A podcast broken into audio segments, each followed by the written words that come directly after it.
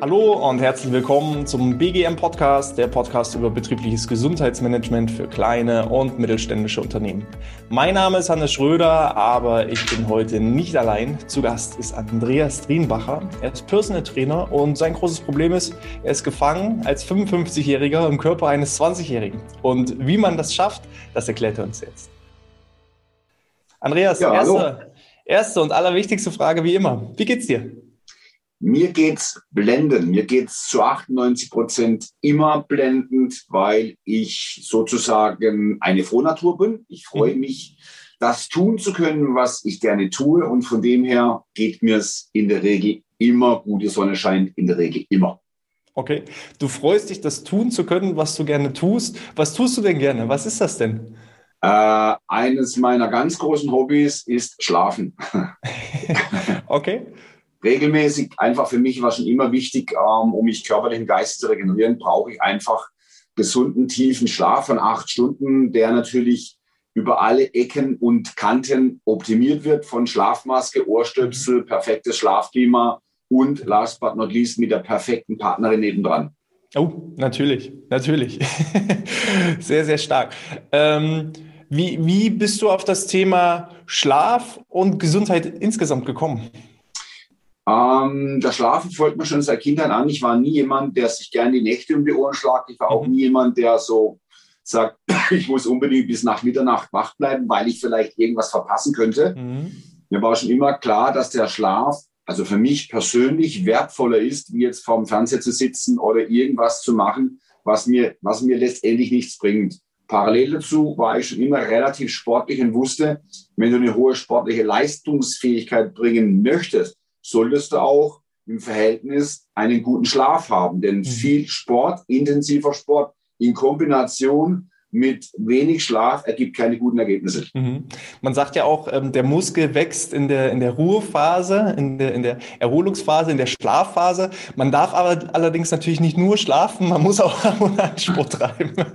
ähm, das Thema Sport, deswegen habe ich dich ja eingeladen. Ich habe ich hab gesagt, immer wieder auch gerade, wenn, wenn es um die Neukundenakquise geht, bekomme ich so ähm, Argumente um die Ohren gehauen von Unternehmerinnen und Unternehmern, so von wegen, naja, ähm, fünfundfünfzigjährige Mitarbeiterinnen und Mitarbeiter, die interessieren sich ja nicht für Gesundheit und Sport. Kannst du das aus deiner Erfahrung so bestätigen? Das ist so nicht richtig. Ähm, in der Regel ist es so, dass natürlich die meisten in diesem Alter sind. Die haben schon mal irgendwo gehört, dass man in dem Alter nicht mehr so viel machen soll.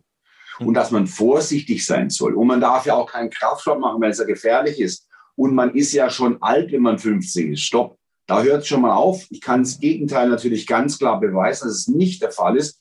Und in der Regel sollte es so sein, dass gerade alle über fünfzig sich erstmal Gedanken machen, hm, wie, sieht mein, wie sehen meine restlichen dreißig, vierzig Jahre meines Lebens aus? Möchte ich tag- t- tatsächlich immer immobile werden? Möchte ich tatsächlich immer gebrechlicher werden? Oder ist es nicht schön, auch nur mit sechzig, siebzig eben einen relativ leistungsfähigen Körper zu haben? Das Problem ist einfach Fehlinformationen, einfach einmal die draußen sind und halt die allgemeine Einstellung, jetzt bin ich fünfzig, jetzt brauche ich auch nichts mehr machen.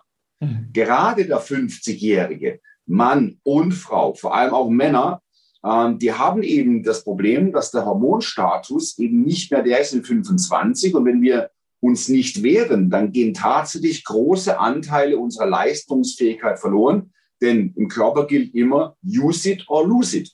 Also alle fünfzigjährigen sollten normalerweise ähm, entweder zu Hause was zum Thema Sport am Start haben und die ganzen Fitnessstudios sollten normalerweise ähm, prozentual mehr über fünfzigjährige haben. Leider ist es andersrum und alle die, die noch nicht den größten Bedarf haben, sind im Fitnessstudio mhm. oder machen Sport und die, wo den Bedarf schon haben, die ähm, sie weigern sich nicht, aber dieses Thema ist meines Erachtens nach nicht präsent genug mhm. und es wird zu schlecht verkauft. Mhm. Ja, ähm, ich, ich finde es, ich find's, weil du das Thema Fitnessstudio angesprochen hast, sehr, sehr interessant. Also ich selber habe auch viele Jahre lang natürlich im, im Fitnessstudio gearbeitet und ich fand eher sogar so, es gab die Zielgruppe unter fünfundzwanzig, mhm. die eben wirklich sich für die Mädels schick machen wollten, wenn wir jetzt mal wirklich nur auf das Krafttraining das reduziert, oder auch die Mädels wollten natürlich gut aussehen für die Jungs. Und ich fand eher so die Generation dazwischen, die äh, beruflich engagiert waren, die äh, erziehungsmäßig dann einfach mhm. involviert waren. Und meistens war es dann sogar eher so, dass dann eher die dann teilweise in Rente gegangen sind, dann wieder angefangen haben, weil sie sich dann einfach auch wieder die Zeit genommen haben. So. Und von daher, ich kann also, ich, ich kann dieses Argument immer so, naja, die älteren äh, Belegschaft, äh, die, die möchte keinen, keinen Sport machen, die, die interessieren sich nicht für das Thema Gesundheit, die sagen einfach nur, lass mich in Ruhe, ich will hier arbeiten, kann, kann ich so nicht bestätigen. So, ich bin da immer völlig schockiert und, und falle da echt aus den Wolken. Deswegen ist mir das Interview heute mit dir so, so wichtig. Und äh, da würde ich den, genau mal ins Thema einsteigen.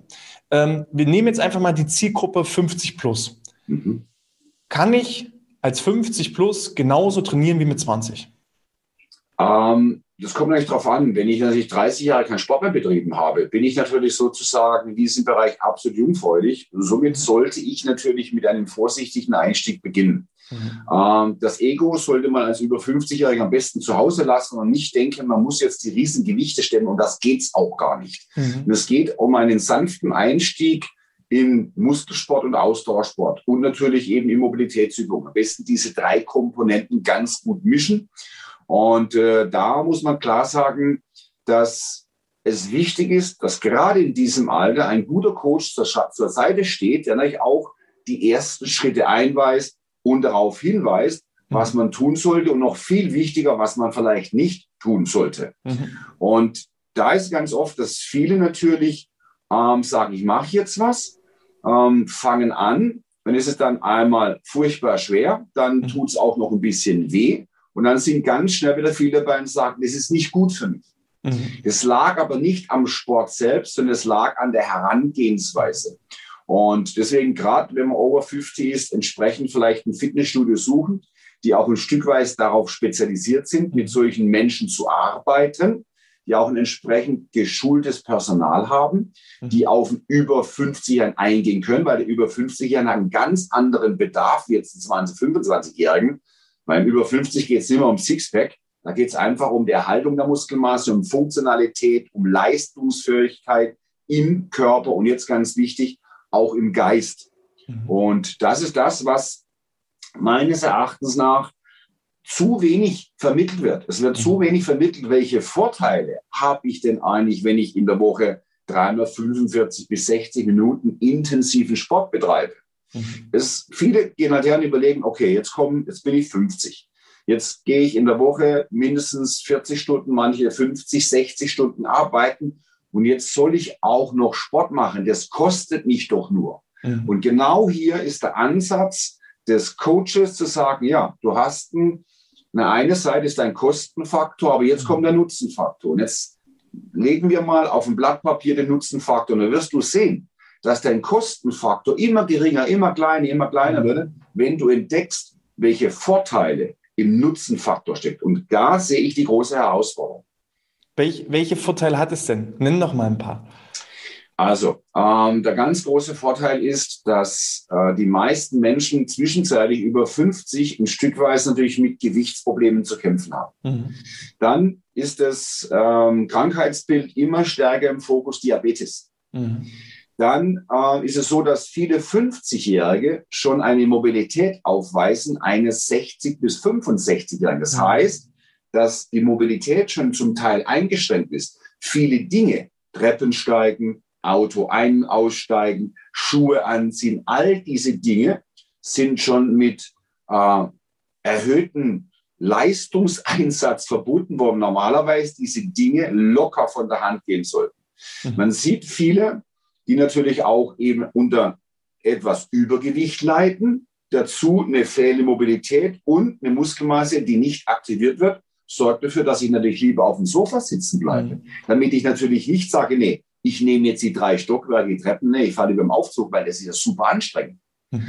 Also generieren wir mit dem Einsatz des muskulären Sports, des Herzsportes, des Mobilitätssportes einen riesen Lebensluxus. Mhm. Denn ein Lebensluxus definiert sich natürlich einerseits monetär, das ist richtig, aber andererseits auch, ja, kann ich denn dieses Monetäre, was ich mir anhäufe, überhaupt noch genießen? Oder bin ich eingeschränkt in der Bewegungsfähigkeit? Kann ich überhaupt noch richtig Fahrrad fahren? Kann ich auch mal, keine Ahnung, mal einen halben Kilometer joggen? Geht es überhaupt noch? Mhm. Dieses Angleichen monetär und Lebensluxus in Form von Spaß an der Gesundheit, das ist das, was, was man den Menschen auch vermitteln soll, was ich auch meinen Coaches, die in der Regel fast alle über vierzig sind schon, ein großer Anteil über fünfzig, den vermitteln sollte. Und dann ist es tatsächlich so, wenn die da mal sechs, acht Wochen dabei sind, kommen die sagen, Andreas, hätte ich doch nur schon viel früher angefangen. Genauso ist es. Genauso ist es, ja. Und dann ärgert man sich im Nachgang. Ähm, Um das nochmal festzuhalten, also was wichtig ist, ich glaube, ein Fitnessstudio, wo der Beitrag irgendwie, der Monatsbeitrag zwanzig Euro oder günstiger liegt, da kriege ich einfach nicht das, was ich brauche. Das, so, solche solche Fitnessstudios, ich möchte sie nicht schlecht reden, es ist aber letzten Endes mehr, ich miete einen Raum mit Geräten und wer weiß, was er tut, seit vielen Jahren Krafttraining macht, das sind aber wahrscheinlich eher zwei Prozent, weil auch diejenigen, die jahrelang Krafttraining machen, heißt es ja noch immer nicht, dass sie es richtig gemacht haben, mhm. ähm, sondern ich sag mal, du könntest das benutzen, weil du das seit Jahren machst und weißt, was das, was das, was das einfach, worauf du achten musst. Mhm. Du hast vorhin auch nochmal den Punkt reingeworfen, ich muss wissen, was ich tue und was ich auch nicht tun sollte. Was sind denn die Punkte, die ich nicht tun sollte? Gut, ähm, ich rede jetzt mal von Männern. Frauen haben dieses Problem in der Regel nicht. Männer sind halt eben auch immer gern A. große Gewichte, er gibt mhm. einen großen Muskel logischerweise. Mhm. Und dann sollte man einfach am Anfang sich nicht überschätzen, denn viele überschätzen sich am Anfang, einmal in der Höhe der Belastungen und natürlich auch in der Trainingshäufigkeit. Denn ganz viele, die bekommen dann auf einmal mit fünfzig eine Panikattacke. Jetzt muss ich aber ganz schnell was tun, es muss ganz schnell viel passieren. Und am besten ist, dass ich innerhalb von sechs Wochen das erreiche, was ich vor einundzwanzig Jahren erreicht habe. Geduld mitbringen, einmal. Vorsichtig sein, eben bei der Gewichtsauswahl, vorsichtig natürlich auch bei der Auswahl der Kraftsportart, mhm. denn ganz viele entscheiden sich auf einmal äh, mit über fünfzig, jetzt muss ich unbedingt Crossfit machen. Mhm. Und bei Crossfit äh, sind halt viele dynamische Belastungen drunter, wo letztendlich zwar ein kleines Gewicht, aber hochexplosiv trainiert wird. Mhm. Da einfach aufpassen. Das bedeutet nicht, dass Crossfit schlecht ist, aber ich muss eben zum richtigen Zeitpunkt die richtige Dosierung wählen und den richtigen Einstieg wählen in den Kraftsport. Und dann natürlich auch die Geduld mitbringen, eben dieses, diesen Einstieg zu schaffen, bis ich irgendwann überhaupt in der Lage bin, ein Gewicht sauber, koordiniert zu bewegen, so dass ich mich mehr Nutzen praktiziere, mhm. wie Schaden. Auch jetzt nochmal für alle, die zuhören. Nein, eine Handel ist nicht dafür zuständig, dass ich, dass ich mich verletze, sondern wir sind dafür zuständig, wenn wir mhm. das Ding falsch benutzen. Da einfach mit Vorsicht, Vorsicht walten lassen, die Trainingseinheiten klug gestalten, dann auch lernen. Ähm, das ist immer das, die Aufgabe für meine Coaches, lernen auf das Biofeedback zu hören, des Körpers, auch mal die Sprache des Körpers zu verstehen. Mhm. Wenn ihr jetzt zuhört, dann stellt ihr schon fest, aha, das ist nicht nur alleine eine Gewichtshandel nach oben schieben, sondern können einfach viele Dinge dazu, die begleitend sind, sodass wir am Ende natürlich auch mit dem, was wir tun, einen langfristigen Erfolg haben. Menschen kurzfristig anzuzünden durch Marketing, durch tolle Strategien, kriegt jeder hin. Ja. Aber wir müssen langfristig dranbleiben. Und da sieht man ja jetzt schon zum Zeitpunkt der Aufnahme, wir befinden uns Ende Februar, Anfang März. Die meisten Fitnessstudios haben jetzt geschlossen, aber aus der Erfahrung heraus, du kennst das, ich kenne das, ne? Jetzt so langsam, wenn die Sonne wieder höher steigt, dann sind die Fitnessstudios auf einmal wieder leer. So. Und das ist halt der Unterschied. Man braucht halt einfach jemanden, der einen immer wieder auch, ich sag mal, ein bisschen in den Hintern tritt und motiviert und pusht, dass man einfach dranbleibt und vor allem eben auch richtig dranbleibt. Und das kann eben, glaube ich, der Discounter einfach nicht leisten. Da brauche ich schon ein, ein professionelles Studio oder noch besser natürlich die, die individuelle Betreuung in Form eines Personal Trainings. Ne? Wir haben jetzt so ein bisschen mal das Thema, ich sag mal, Bewegung in Form von, von Dehnung, Krafttraining, Ausdauer. Das haben wir noch nicht so richtig an, angeschnitten. Wie, wie sieht es aus mit dem Thema Ausdauer? Äh, Sollte ich joggen, wenn ich vorher dreißig Jahre nicht gejoggt habe? Das ist die gute Frage. Ähm, ist ja modern heutzutage mit über fünfzig als Manager zu sagen, so jetzt muss ich ja unbedingt im nächsten halben Jahr einen Marathon laufen und einen Halbmarathon. Mhm. Ähm, ob das die klügste Entscheidung ist, äh, wage ich zu bezweifeln, wenn man davor über Jahre und Jahrzehnte nichts gemacht hat. Denn ja, wir denken natürlich, ja, Laufen ist was, ist angeboren. Das können wir ja schon irgendwie. Nur da, zum Laufen über so lange Strecken gehört natürlich ein leistungsfähiges System dazu. Äh, dazu gehören leistungsfähige Gelenke, Sehnen, Bänder, die alle angepasst werden müssen. Mhm. Wenn man Marathonläufer in der Regel sieht oder auch Halbmarathonläufer, die das professionell machen, dann machen die das ihr Leben lang. In der Regel fangen in der Kindheit schon an. Mhm. Das heißt nicht, dass ich mit vierzig es nicht schaffen kann, aber einfach mal den Zeitfaktor. Früher haben die Leute zwei Jahre, drei Jahre gebraucht, mhm. um sich vorzubereiten. Heute gibt es Trainer, die sagen, dich bereite ich vor, du läufst im halben Jahr im New York Marathon mit. Mhm. Ähm, erstens mal sich überlegen, ob man mit dem Gewicht, was man gerade hat, wirklich einen Marathon laufen sollte. Mhm. Dann eben nochmal überprüfen, wie sieht es überhaupt aus mit den Kniegelenken, Hüftgelenken, Fußgelenken. Sind die im Moment ausgelegt dafür, einen Marathon oder große Strecken zu laufen? Und da werden wir feststellen, dass es wahrscheinlich besser ist, mal in den ersten vier, sechs Wochen einfach mal Walking zu betreiben. Überhaupt mal den Körper wieder vorzubereiten, solche äh, Stressmomente über mehrere Kilometer zu bewältigen. Natürlich gibt es Menschen, die es können. Aber die laufen dann auch vom Anfang an nicht im Körper, sondern im Kopf. Der Kopf zwingt den Körper dazu, du machst es jetzt, ich habe mir das vorgenommen, ob du leidest oder nicht, ist mir völlig egal. Mhm. Muskelkater nach, Gelenkschmerzen, mir Wurst, das gehört einfach dazu. Mhm. Sanfter Einstieg, auch hier ins Her- in den Herz-Kreislauf-Sport, in dem ich einfach mal anfange, am Tag einen Kilometer oder zweimal einen strammen Spaziergang zu machen, mhm. mich langsam steigere, dann natürlich auch gucke, wie gut tut es mir, das Laufen, denn das Laufen an sich ist jetzt toll, aber die meisten Menschen verspüren eine hohe Befriedigung, wenn sie dann auch laufen gehen und sie nehmen das natürlichste Habitat, den Wald mit, die Wiesen, die Felder mit, weil sie letztendlich was in sich investieren und dadurch ein tolles auch Naturerlebnis haben und dadurch runterkommen. Mhm. So, und auch da ist wieder, man sollte einfach gucken, dass man dieses Laufen, wenn Menschen laufen gehen möchten, was ja auch super ist, weil es ja eine natürliche Bewegung ist, der Coach dafür da ist und auch hier den Mehrwert mitnimmt und sagt, pass auf, fang langsam an, vier, sechs Wochen gewöhn dich dran, nimm das als Tagesritual zum Einstiegen, feier den, den Weg draußen in die Natur. Ja, Ausdauer, aber auch hier wieder, bitte dosiert und nicht von vornherein sich Ziele setzen, die vielleicht unrealistisch sind zum großen Anteil, weil viele machen das und sind nach zwei, drei Wochen, vier Wochen so frustriert, dass sie es wieder sein lassen. Und dann haben sie eine ganz große Chance verpasst, langfristig was für die Gesundheit zu tun. Ja. Wir sollten jetzt auch hier nochmal den Transfer schlagen. Also es ist auch aus deiner Sicht, ist es möglich, wenn ich vorher dreißig Jahre keinen Sport gemacht habe, starte jetzt mit fünfzig, ist es denn möglich, irgendwann noch einen Marathon zu laufen? Mal so die Gegenfrage. Ja, das ist möglich. Der menschliche Organismus ist ja von Natur aus ausgelegt, dass wir, ohne dass wir jetzt äh, auf, auf Marathon vorbei, dass wir ja zwanzig Kilometer am Tag laufen könnten. Mhm. Aber jetzt gucken wir mal, der Durchschnittsbürger läuft halt nur dreitausend bis viertausend Schritte mhm. pro Tag.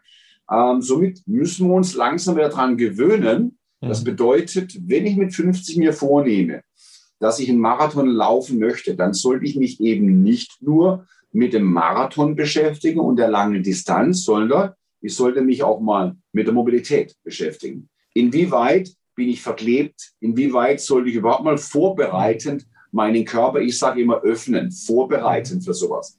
Dann sollte ich dazu mal gucken, habe ich am Körper Dysbalancen? Mhm. Sind Dysbalancen da? Habe ich einen zu schwachen Hinter- und Oberschenkel? Habe ich eine Fußgewölbemuskulatur, die gar nicht dafür ausgelegt ist? Das heißt, einfach mal von Grund her, wie man es auch vielleicht bei einem Projekt macht, was man frisch aufbauen möchte, muss ich erstmal in die Basic gehen und sagen, okay, oh, gut, okay, also Kniegelenkstellung ist jetzt nicht perfekt. Dazu haben wir noch einen Innenfuß, der viel zu schwach ist. Dann haben wir noch eine Po-Muskulatur, die überhaupt nicht funktioniert. Und wir haben im Oberkörper eine energetische Schonhaltung mit gekippten Schultern, mit einem Kopf, der viel zu weit nach vorne hängt. Erstmal dieses System in Ordnung bringen. Parallel dazu anfangen mit dem Ausdauersport und dann mit einem Gleichgewicht in dieses Laufen reinzugehen. Denn viele fokussieren sich dann eben nur noch auf das Laufen. Mhm. Diese Fehlhaltung wird noch mehr provoziert. Mhm. Und auch hier ist wieder so, dann folgt die natürliche Auslese, zwanzig Prozent übersteht's, die anderen achtzig Prozent fallen weg und haben nie mehr Bock, was zu machen. Ja. Ja, sehr, sehr cool, sehr, sehr schön. Ähm, wir haben das Thema Schlaf angesprochen. Was ist da wichtig? Ganz klar. Ähm, für alle, die jetzt zuhören, bitte. Wir schlafen ein Drittel unseres Lebens, wenn es gut läuft. Somit Schlafumgebung, Bett einmal, Matratze einmal, Bettdecke. Dieses ganze System muss angepasst werden. Wir haben ein Drittel unseres Lebens. Das ist das Gleiche, ich erkläre es immer mit den Schuhen. Wir kaufen uns Sportschuhe für zweihundertfünfzig Euro, aber die Matratze soll hundertfünfzig Euro kosten. Bitte, die Matratze, da liegen wir ein Drittel unseres Lebens drauf. Die sollte gut sein, getestet sein von mir selber. Die sollte ähm, zu mir passen. Dann sollte die Bettdecke oben drüber, die Bettwäsche. Dann sollte das Schlafzimmer ein toller Raum sein, ein Raum mit gesunder Atmosphäre. Da darf kein W L A N drin sein, zumindest nicht an meiner Birne direkt, dann darf ich das Handy nicht direkt im Bett liegen. Der W L A N sollte am besten ausgeschaltet sein, sodass mein eigener W L A N mich nicht beeinträchtigt. Handy im Flugmodus, nicht zum Laden neben das Bett liegen, darauf achten, dass am Ende vom Kopf, also am Kopf, wo du liegst, dass da keine Stromquellen sind. Dann sollte Frischluftzufuhr sein, dann sollte es so dunkel wie möglich sein und so geräuscharm wie möglich. Mhm. Und dann habe ich die Chance, dass ich einen guten Schlaf generieren kann, mhm, und eben durch diesen guten Schlaf am nächsten Morgen erholt aufwache. Denn Menschen, die erholt sind, Menschen, die gut geschlafen haben, mhm, ernähren sich gesünder, bewegen sich viel lieber und treffen auch vor allem in den ersten zwei bis drei bis vier Stunden viel intelligentere Entscheidungen, mhm, und machen weniger Fehler.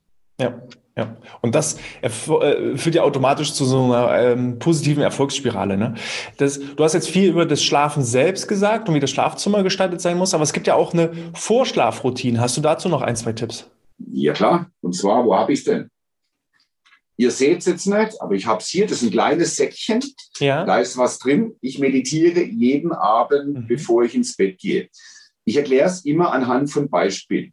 Mhm. Und zwar folgendes Beispiel. Viele Menschen gehen ins Bett und dann fühlt sich das folgendermaßen an. Ihr stellt euch mal vor, es ist ein I C E. Der I C E ballert mit zweihundertsiebzig über die Schiene und rauscht durch den Bahnhof durch und die Leute springen aus dem fahrenden Zug und hoffen, dass sie zum Stehen kommen. Mhm. Das gibt einen, das gibt einen Kollateralschaden, ganz klar. Du schlägst in der Wand auf. Und so ist es auch beim Schlafen. Viele Menschen kommen aus dem Tagesablauf raus, aus dem Hamsterrad, legen sich ins Bett und beten, hoffentlich kann ich demnächst einschlafen. Keine Vorschlafphase. Hm. Der Urzeitmensch, wenn es dann mal Feuer gab, was haben wir gemacht?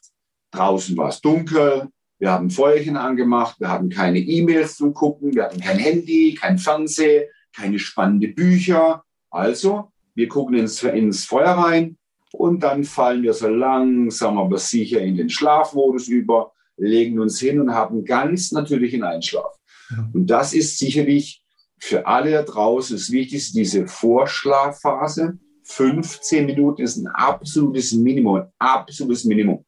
Mhm. Tendenziell bin ich eher bei einer halben Stunde bis zu einer Stunde dem Körper und jetzt ganz wichtig, dem Geist die Chance, mhm, zu geben, sich auf den Schlaf vorzubereiten, weil unser Gehirnstoffwechsel, wenn wir den ständig füttern mit Aktionismus, mit krassen Bildern, mit Nachrichten, mit Mordentotschlag und mit Beschimpfungen bei YouTube und mit Facebook, hässlichen Kommentaren und was weiß ich was, dürfen wir uns nicht wundern, wenn unser Gehirn sagt, nein, wir wollen jetzt nicht schlafen, wir müssen jetzt erstmal Probleme bearbeiten.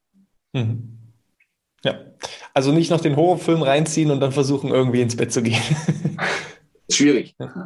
Schöne Naturbilder oder irgendwas, was einfach den Geist runterbringt. Ne? Genau. Naturbilder, ähm. Musik, autogenes Training, abendliches Stretching. Ich empfehle meine Coaches immer, mach doch mal abends, ihr sitzt doch, ihr sitzt doch sowieso vorm Fernsehen. Also dann mach doch mal auf dem Boden ein Stretching, beschäftige dich mit deinem Körper, atme schön gleichmäßig, was zum Stretching dazugehört, lange Ausatmung, Parasympathikus, Sympathikus angleichen. Und dann sagen die irgendwann zu mir, Andreas, boah, das fühlt sich so gut an, ich kann so gut schlafen. Da sage ich, ja, es gibt nur noch eins. Jetzt machst du daraus eine Gesundheitsroutine, ein Investment in deine gesunde Zukunft und das ankerst du, und dann wirst du sehen, dann ist die Wahrscheinlichkeit groß, mhm. dass du es immer machst. Mhm. Wir haben jetzt das Thema Schlafregeneration, wir haben das Thema Bewegung vollumfänglich. Was fehlt noch? Achtsamkeit. Okay. Achtsamkeit, das heißt, ähm, wenn wir den heutigen modernen Menschen angucken, stellen wir fest, dass der sein Gehirn natürlich auf eine ganz andere Art und Weise nutzt. Ich würde eher mal sagen, zum großen Anteil manchmal sogar missbraucht. Mhm. Für Dinge, für die unser Gehirn so nicht ausgelegt ist, zumindest nicht ständig. Wir können zwischen vierzig und achtzigtausend Gedanken produzieren. Das mhm. macht das Gehirn auch ohne, dass du was zu dem sagst. Das macht es selbstständig. Und äh, dann ist es ganz oft so, das stelle ich fest, bei meinen Coaches, die kommen, weil die in der Regel äh, selbstständig sind, Führungskräfte sind. Mhm. Du nimmst jetzt eine Plexiglaskiste. Die Plexiglaskiste ist einen Meter lang, die ist fünfzig Zentimeter hoch und fünfzig Zentimeter tief. Und mhm. da schmeißt du jetzt mal dreißig Ping-Pong-Bälle rein. Und dann schüttelst du die wie wild und so sieht es bei dir im Kopf aus. Mhm. Ganz viele Kontrollgedanken, ganz viele auch äh, Angstzustände, weil sie viele Sachen kontrollieren müssen. Und das sorgt dafür, dass das Gehirn den ganzen Tag im sogenannten Alarmmodus ist, mhm. im Aufmerksamkeitsmodus. Und das bedeutet einfach, ähm, sich tagtäglich mehrmals die Zeit nehmen. Mehrmals heißt, ich empfehlen natürlich mindestens einmal, wobei für mich einmal kein Mal ist, sondern ab zweimal wird es interessant. Zweimal bis dreimal sogenannte Mikromeditationseinheiten. Mhm. Warum empfehle ich Mikromeditationseinheiten? Aus einem einfachen Grund, wenn du bei Geschäftsinhabern sagst, ab sofort setzt du dich mit dem Reicherstäbchen in die Ecke und machst eine Stunde Qigong, dann sagen die, ey, Alter, du tickst da nicht richtig, die Zeit habe ich gar nicht. Deswegen ja. gehe ich in diese Thematik vorsichtig rein, schiebe einen Schuh rein, bete, dass sie angezündet werden von den fünf bis zehn Minuten und mhm. jemand landen sie dann vielleicht tatsächlich mal bei dreimal zehn Minuten am Tag, ja. diese Unitas-Zeit fürs Gehirn. Man sagt ja auch so schön, hast du keine Stunde Zeit zum Meditieren, dann mach's zwei Stunden.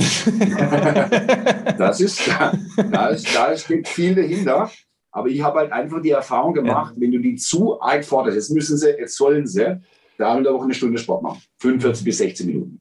Dann sollen die nachts acht Stunden schlafen, mhm. dann sollen die sich gesund ernähren. Und jetzt kommst du auch noch, dass du denen sagst, hey, ab sofort musst du eine Stunde Meditation machen. Da sagen sie, nee, jetzt ist gut, jetzt reicht's. Mhm. Weil diese Entspannungseinheiten, auch dieses Achtsamsein, ist ja für Männer sozusagen ein völliges Fremdwort. Ja, ich bin achtsam.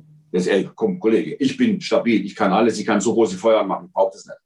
Und äh, ich bin auch Fan, das ist ja auch eine Art der Achtsamkeit, vom Powernap mittags. Mhm. Mittags zehn bis zwanzig Powernap. Ich selber mache das alles. Ich praktiziere das alles, so wie ich es auch empfehle. Ist für mich auch eine Herausforderung, muss ich ganz klar sagen. Aber jetzt nochmal gucken, wie sieht er aus, Mister Mhm. T?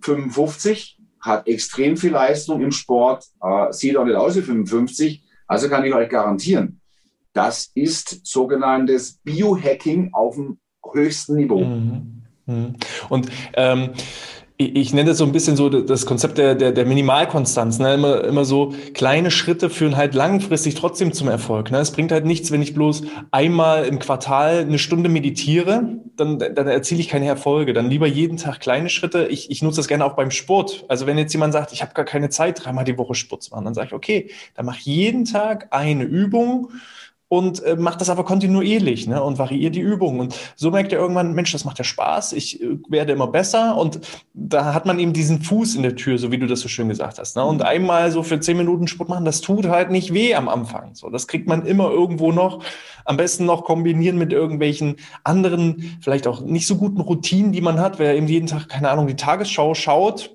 und da eben das als feste Routine hat, dann einfach den Sport damit implementieren. Ne? Dann ist das so die feste Routine. Immer wenn die Tagesschau kommt, dann mache ich nebenbei meine Kniebeuge, mache meine Ausfallschritte und mache einfach so die Basics. So, und irgendwann erziele ich halt diesen positiven, diese positive Erfolgsspirale. Achtsamkeit. Es ist, ist immer die Chance, das hast du gerade gesagt, immer die Chance, dass die Leute sich selber anzünden, weil sie mhm. merken, es tut ihnen gut. Da bete ich immer, dass genau das passiert. Und du kannst mhm. so lange motivieren, wie du willst. Im Endeffekt bist du als Motivator immer ein Stück weit extrinsisch. Und die mhm. intrinsische Motivation ist halt der, der Hack, der entstehen kann, mhm. wenn sie diesen Mehrwert verspüren, entdecken und natürlich auch sagen, okay, das bringt mir was. Und gerade bei Menschen, die äh, sehr erfolgreich sind, sage ich immer dazu, pass mal auf, das, was du hier machst, ist kein Investen in dein, in dein, in dein, in dein, in dich selbst, ist ein Investen mhm. in dein, in dein, in dein Business. Mhm. In dem Business willst du gut sein. Wenn du leistungsfähig bist, körperlich und geistig, wirst du unterm Strich monetär das auch mal sehen. Und ja. da muss ich sagen, da fangen die ersten an, da merkst du, oh, jetzt fängt es an zu rattern. Das könnte man auf dem Konto sehen, das könnte man auch sehen, dass die Firma weiter blüht. Also muss ich keine Angst haben, dass ich sie verliere. Und das ist auch so eine Möglichkeit, die zumindest mal anzuschieben. Mhm. Ja, finde ich, finde ich sehr, sehr cool. Wie sieht es aus mit dem Thema Ernährung? Da haben wir ja auch bloß so ein bisschen an der Oberfläche gekratzt. Was muss ich vielleicht äh, beachten, wenn ich über fünfzig bin zum Thema Ernährung? Also, was ich immer sage, und es sind zwei Wörter, in diesen Wörtern steckt alles. Und zwar eine so weit wie möglich art- und bedarfsgerechte Ernährung. Mhm. Artgerecht, wir verlangen, dass unsere Tiere artgerecht gehalten werden. Mhm. Und selbst schieben wir manchmal Sachen rein, wo wir nicht mal wissen, was da drin ist. Mhm. Also ganz klar artgerecht und bedarfsgerecht. Bedarfsgerecht bedeutet, wie viel Energie brauche ich denn überhaupt? Mhm. Und wie viele Mahlzeiten sind nötig für mich, auch einmal berechnen zu lassen, ja, wie viele Kalorien brauche ich denn überhaupt? Mhm. Und dann auch mal aufzeigen lassen, wie groß sollte eine Mahlzeit sein? Dann erklären auch, warum sollte ich essen? Was steckt mich hinterm Essen überhaupt alles dahinter? Mhm. Inwieweit regeneriere ich? Inwieweit sorgt auch das Essen dafür? Für eine Steigerung der geistigen Performance, artgerecht einmal, bedarfsgerecht einmal, regelmäßiges Essen. Mhm. Ein nicht zu spätes Essen, wenn es irgendwie möglich ist, berufsbedingt, dass man eben nicht eine Stunde, bevor man ins Bett geht, nochmal isst. Mhm.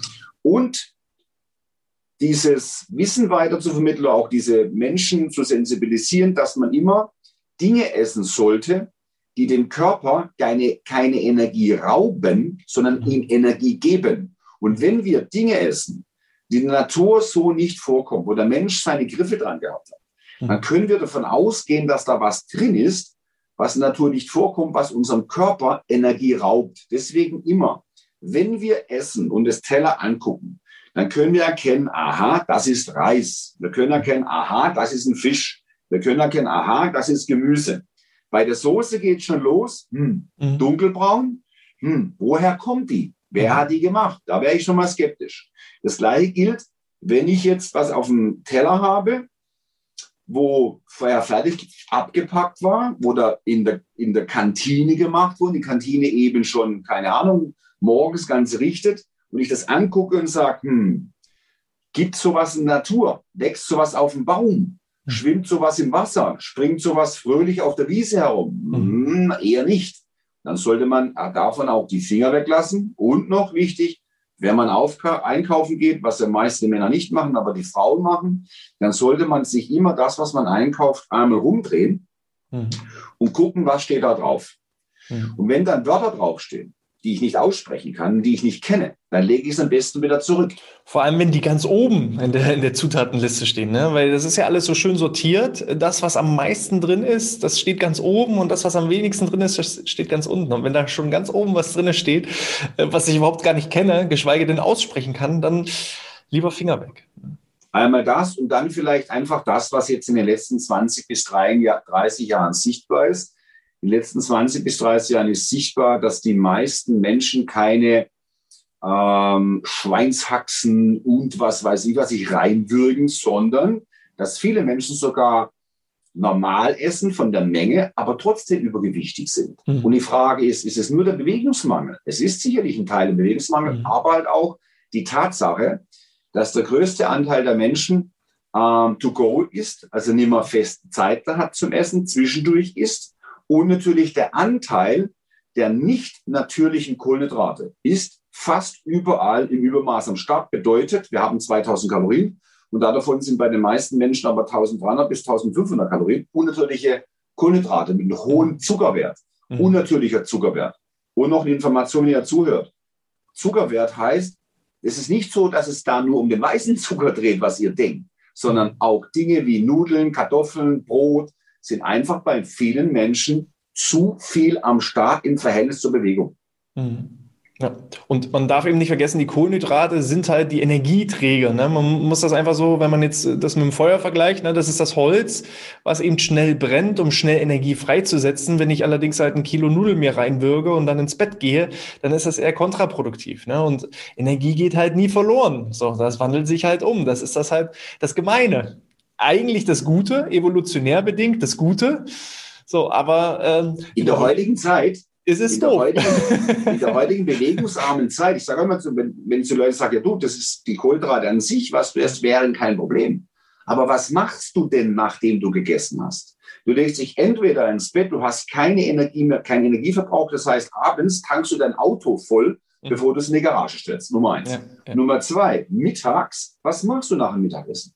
Du sitzt am Bürotisch, du bewegst dich null, wenn du danach Holz hacken würdest mhm. oder keine Ahnung, drei Kilometer laufen gehen wirst, darfst du das gerne essen, dann wird es auch direkt verbraucht. Aber in deinem Fall fragt sich halt dein Körper, ja, was mache ich mit dem Zeug? Also ab dahin, wo man es nicht gerne haben möchte und landet halt eben bei Männern am Bauch und beim Frau, bei den Frauen immer an den Po in den Oberschenkel. Das ist halt manchmal der Trugschluss. Nur weil man denkt, Mensch, so Marathonläufer, die machen einen Tag davor so eine Nudelparty, also muss ja nudelgesund sein. Ja, das ist halt genau die falsche Denkweise. Der macht das, weil er dann eben auch die Energie verbraucht. Der braucht das einfach, um die, die Speicher voll zu machen, weil er eben am nächsten Tag einen Marathon läuft. Wenn ich allerdings ja. halt jeden Tag Nudelparty mache ohne Marathon, ja, dann wird es halt schwierig irgendwann. Ja, das ist eben, das ist einmal das, das natürlich hier oft auch ein Irrglauben ist, dass einfach ähm, diese Informationen, die fließen, äh, nicht die richtigen sind. Aber man muss auch ganz klar dazu sagen, ähm, wir haben halt, der Mensch hat halt die Tendenz zu Kohlenhydraten, weil Kohlenhydrate natürlich auch was auslösen. Weil natürlich nach jeder Kohlenhydratmahlzeit hast du ein Wohlgefühl. Du kannst Proteine essen, du kannst Fette essen. Äh, diesen Hype danach wirst du niemals haben mit Kohlenhydraten. Kohlenhydrate sind halt auch, wenn du sie mal unter die Lupe legst und wenn du mal Menschen guckst, die viel Kohlenhydrate essen, nach der Mahlzeit, was da in der Birne passiert, dann weißt du, okay, da wird ein Zentrum, ein Belohnungszentrum mit angesprochen, ein Suchtzentrum im Gehirn und das fühlt sich halt gut an. Und süße Sachen, Kohlenhydrate sind natürlich per se nicht giftig, also rein damit. Und aus eigener Erfahrung kann ich auch bestätigen, ich bin ja, ich spiele ja auch noch nebenbei leidenschaftlich Fußball, bin Torhüter, äh, auch äh, Nuss-Nougat-Creme essen, obwohl es uns die Werbung suggeriert, äh, führt nicht dazu, dass man ein besserer Torhüter wird.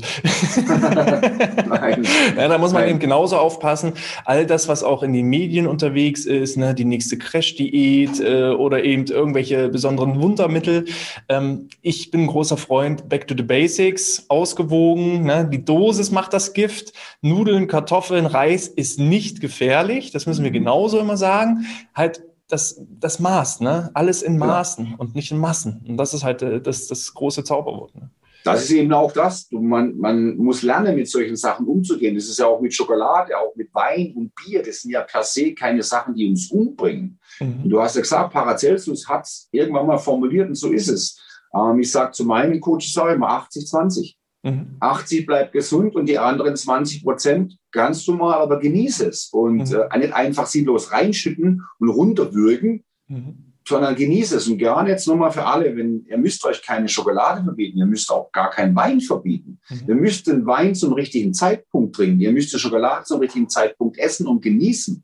Und da gibt es natürlich einen ganz wichtigen Tipp, weil es gibt viele Menschen, die haben das Problem mit Schokolade. Die können die mhm. Finger von der Schokolade nicht weglassen. Mhm. Ihr müsst die Finger nicht weglassen, sondern macht mal Folgendes. Ähm, beobachtet euch mal beim Schokoladeessen. Schokoladeessen heißt reinbeißen, runterschlucken, reinbeißen, runterschlucken. Die Geschmacksnerven haben maximal drei Sekunden Zeit, mhm. es zu genießen. Ja. Die Schokolade, am besten eine siebzigprozentige Schokolade in den Kühlschrank, das, sogar in die Tiefkühltruhe, das richtig gefroren ist. Und dann lutsch mal vier solche Rippchen und trink mal einen Espresso dazu. Nach vier Riebchen sagst du, es reicht, reicht. Es ist gut. Ja. Faxendicke, ja. Also ja. Finde ich sehr, sehr cool. Hast du noch, wir haben jetzt ähm, Ernährung, wir haben Bewegung, wir haben Achtsamkeit, wir haben Schlaf. Ähm, hast du noch so einen letzten Tipp, was so um vollumfängliche Gesundheit einfach rund zu machen, um das Ganze abzuschließen? Ja, und zwar geht raus ins natürlichste Habitat des Menschen. Mhm. Nutzt für die Natur. Lasst das Handy daheim. Keine Selfies im Wald, bitte. Mhm. Auch am besten, ihr lasst den Hund auch daheim, wenn er euch auf Nerven geht. Und wenn ihr einen Partner habt, der euch so abquatscht, lasst ihn auch zu Hause. mhm. sondern geht einfach mal regelmäßig zwanzig bis dreißig Minuten raus, das ist natürlich das Habitat, auch in der Mittagspause, raus an die frische Luft, in die Sonne, in den Wald, auf die Wiesen, nicht in die Stadt, kein Schaufensterbummel. Das ist für mich so das, was den meisten Menschen zwischenzeitlich fehlt, auch in der jetzigen Zeit, natürlich viele im Homeoffice gar nicht mehr zu Hause rauskommen. Und da entsteht so eine Trägheit, dass man irgendwie auch träge wird, faul wird tatsächlich und sich nicht mehr aufraffen kann. Das wäre mein wichtiger Tipp. Geht raus, nutzt die Natur und wenn ihr draußen seid, versucht natürlich auch beim Laufen draußen, wenn es nur fünfzehn Minuten ist, achtsam zu sein. Mhm. Hört auf die Geräusche im Wald, nehmt alles wahr, atmet richtig durch die Nase ein, über Mund aus, nehmt die ganze Natur mit. Und das ist für mich ein unglaublicher äh, Potenzfaktor, den ganz viele Menschen vergessen. Mhm. Und es gibt kein schlechtes Wetter, es gibt nur schlechte Kleidung. Absolut. Wer will, wer will, findet eine Lösung, wer nicht, äh, der verzieht sich aufs Sofa. Ja, ja, der, der findet Gründe. Ne? Wer, wer will, findet Wege, wer nicht will, der findet Gründe. So super, ist. Wahnsinnig inspirierend. Ich würde das alles, weil wir sind ja hier im betrieblichen Gesundheitsmanagement-Podcast, mal genauso eins zu eins aufs Unternehmen übertragen. Ne? Also wenn ihr Sportangebote in Unternehmen anbietet, dann nicht, ich sag mal, die eierlegende Wollmilchsau suchen und sagen so einen Rückenkurs für alle, egal ob für Azubi, ob für Mann, ob für Frau, ob für Jung, ob für Alt, sondern wie du gesagt hast, individuell anpassen. Das ist ganz, ganz wichtig, dass man da einfach guckt, welche Zielgruppen haben einfach dieselben Wünsche, Bedürfnisse und dann eben zielgerichtet individuell Maßnahmen anbieten. Das Gleiche gilt für die Ernährung. Es ist schön, wenn man mal einen Ernährungsvortrag von einem Ernährungsexperten hat.